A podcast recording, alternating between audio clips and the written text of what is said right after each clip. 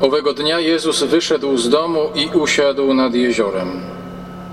Wnet zebrały się koło niego tłumy tak wielkie, że wszedł do łodzi i usiadł, a cały lud stał na brzegu. I mówił im wiele w przypowieściach tymi słowami. Oto siewca wyszedł siać, a gdy siał, jedne ziarna padły na drogę, nadleciały ptaki i wydziobały je. Inne padły na grunt skalisty, gdzie niewiele miały ziemi i wnet powschodziły, bo gleba nie była głęboka. Lecz gdy słońce wzeszło, przypaliły się i uschły, bo nie miały korzenia.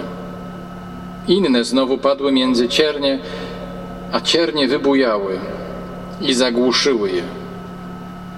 Inne wreszcie padły na ziemię żyzną i plon wydały, jedno stokrotny, drugie sześćdziesięciokrotny, a inne trzydziestokrotne.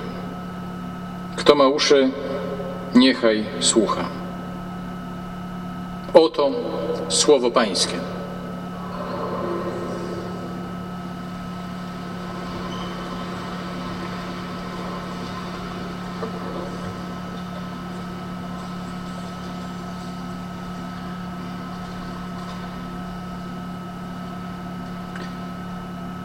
Być może niektórzy z Was e, to pamiętają, że kiedy ostatni raz e, mówiłem o tej Ewangelii, to e, wiem, że nie ma czegoś takiego jak taka klasyfikacja ludzka według tych gleb, o których mówi ta przypowieść. I to nie jest tak, że kiedy Bóg daje swoje słowo i daje swoją miłość, to między nami są tacy, którzy są żyźni, bardzo otwarci, albo są cierniści, tacy trochę pół na pół, albo tacy kamieniści i w ogóle nic absolutnie nie, nie są w stanie otworzyć się na żadne działanie Pana Boga.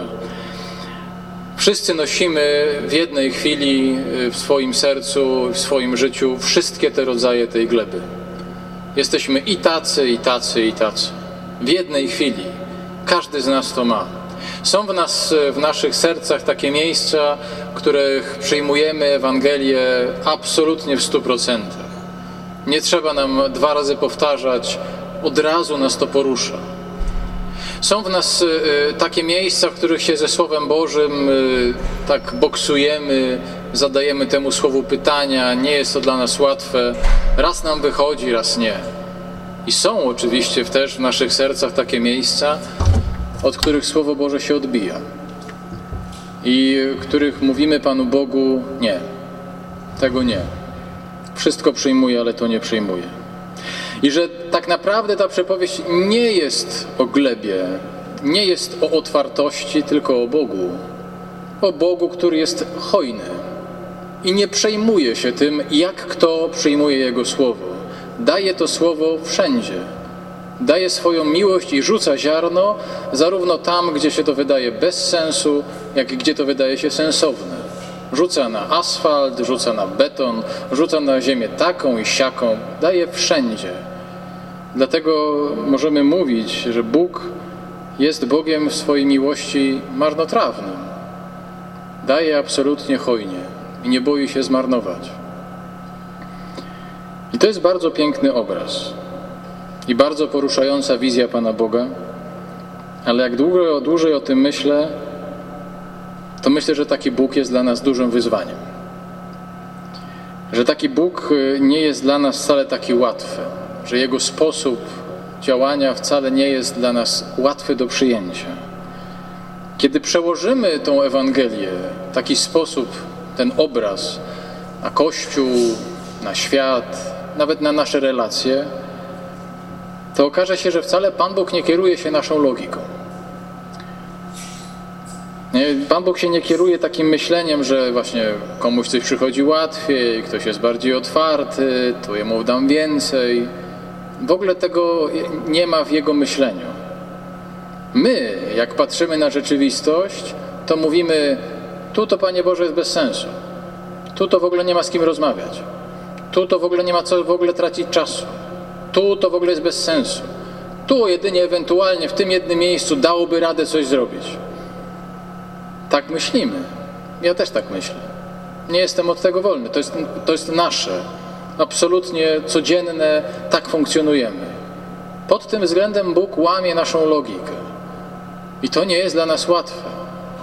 Bo jeżeli byśmy chcieli jednak przyjąć w całej rozciągłości tę Ewangelię, to musielibyśmy się zgodzić na to, żebyśmy myśleli tak jak On.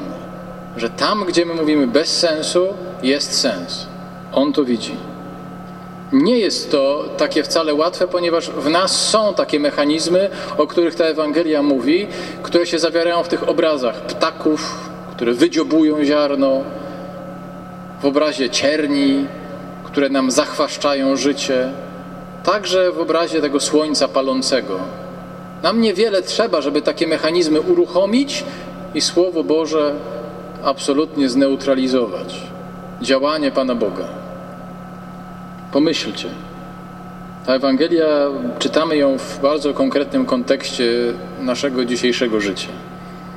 Jedni z nas obudzą się jutro i powiedzą, że Polska jest uratowana. Inni obudzą się jutro i powiedzą, Polska jest stracona. Jedni z nas są tutaj między nami. Powiedzą, że trzeba się z tego kraju wyprowadzić i emigrować, a inni też są tu między nami. Powiedzą, hurra, żyjemy dalej. Nareszcie jest normalnie, ciągle jest normalnie. I jednym i drugim dane jest słowo o siewcy, który wyszedł siać. O Bogu, który rzucił i dał swoją miłość wszystkim nam. Bez względu na to, w jakim stanie się obudzimy, jutro czy pojutrze. Wszystkim nam. Rozumiecie? Nie? To jest, to jest ten moment, który, w którym jest łamana nasza logika, naszych, naszego myślenia wiem, socjologicznego, politycznego, że Bóg próbuje nam mówić ewangelicznie o życiu, o rzeczywistości. Wszystkim nam. Bez względu na to, jakie będzie nasze nastawienie za 12-24 godziny. Czytałem dzisiaj rano z takim dużą, z dużą uwagą y, list do Efezjan świętego Pawła. W tym liście Paweł, pisząc y, do wspólnoty w Efezie, zawiera takie zdanie o tym, że Chrystus zburzył rozdzielający nas mur i On jest naszym pokojem. Możecie to znaleźć, to jest w drugim rozdziale, 14-15 werset, w liście do Efezjan.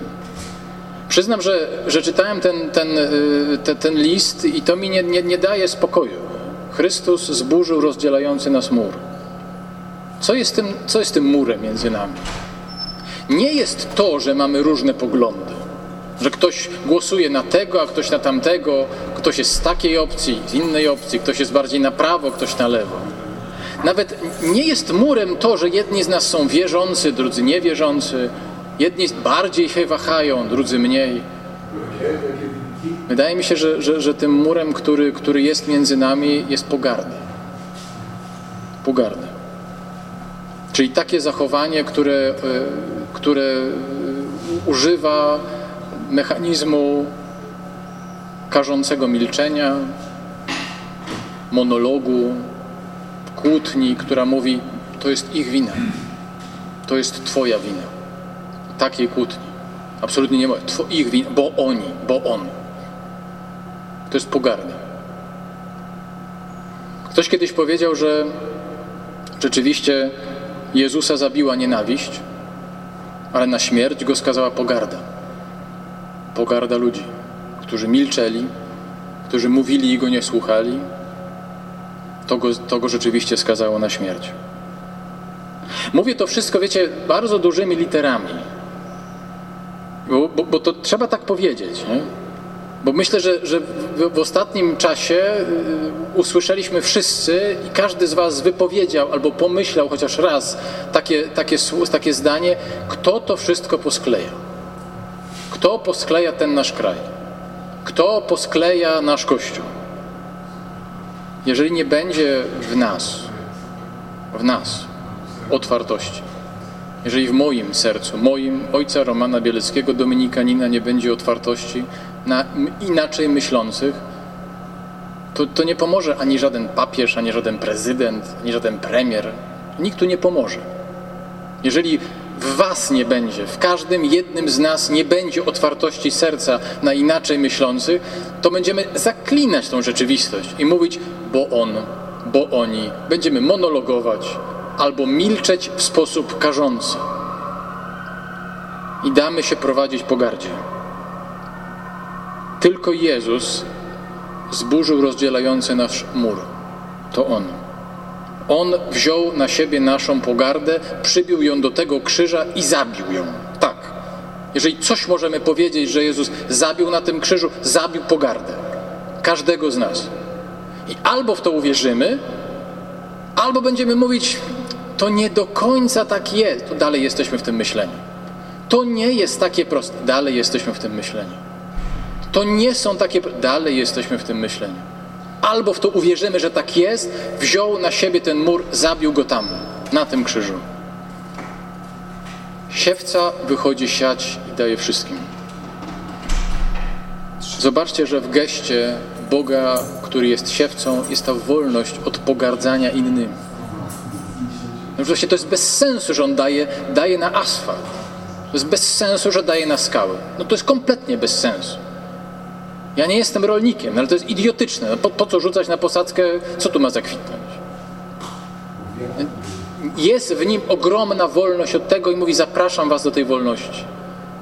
To ja jestem siewcą. Modlimy się tutaj, zbieramy się wokół takiego Boga.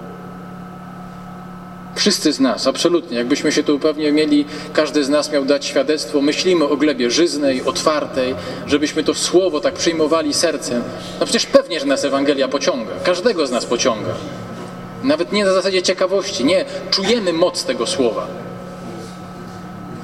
Ale jeżeli nie ma w nas tej, tego momentu, tej chęci otwartości, to tak naprawdę my, my, my się dobrze betonujemy. My dobrze lejemy ten beton, żeby to serce absolutnie się nie wzruszyło. Nie chcę być mo moralizujący i, i, i, mówić, że naprawdę zabrnęliśmy strasznie daleko. Zabrnęliśmy i wszyscy to wiemy. Siewca jest hojny dla wszystkich. Absolutnie daje słowo, które jest słowem pojednania, pokoju, błogosławieństwa, ale w pierwszej kolejności kieruje to do, do mnie, do każdego z nas. Najpierw tutaj bo doskonale zdaję sobie sprawę, że, że nie chodzi o onych. Największym przeciwnikiem słowa jestem ja sam. Ja sam.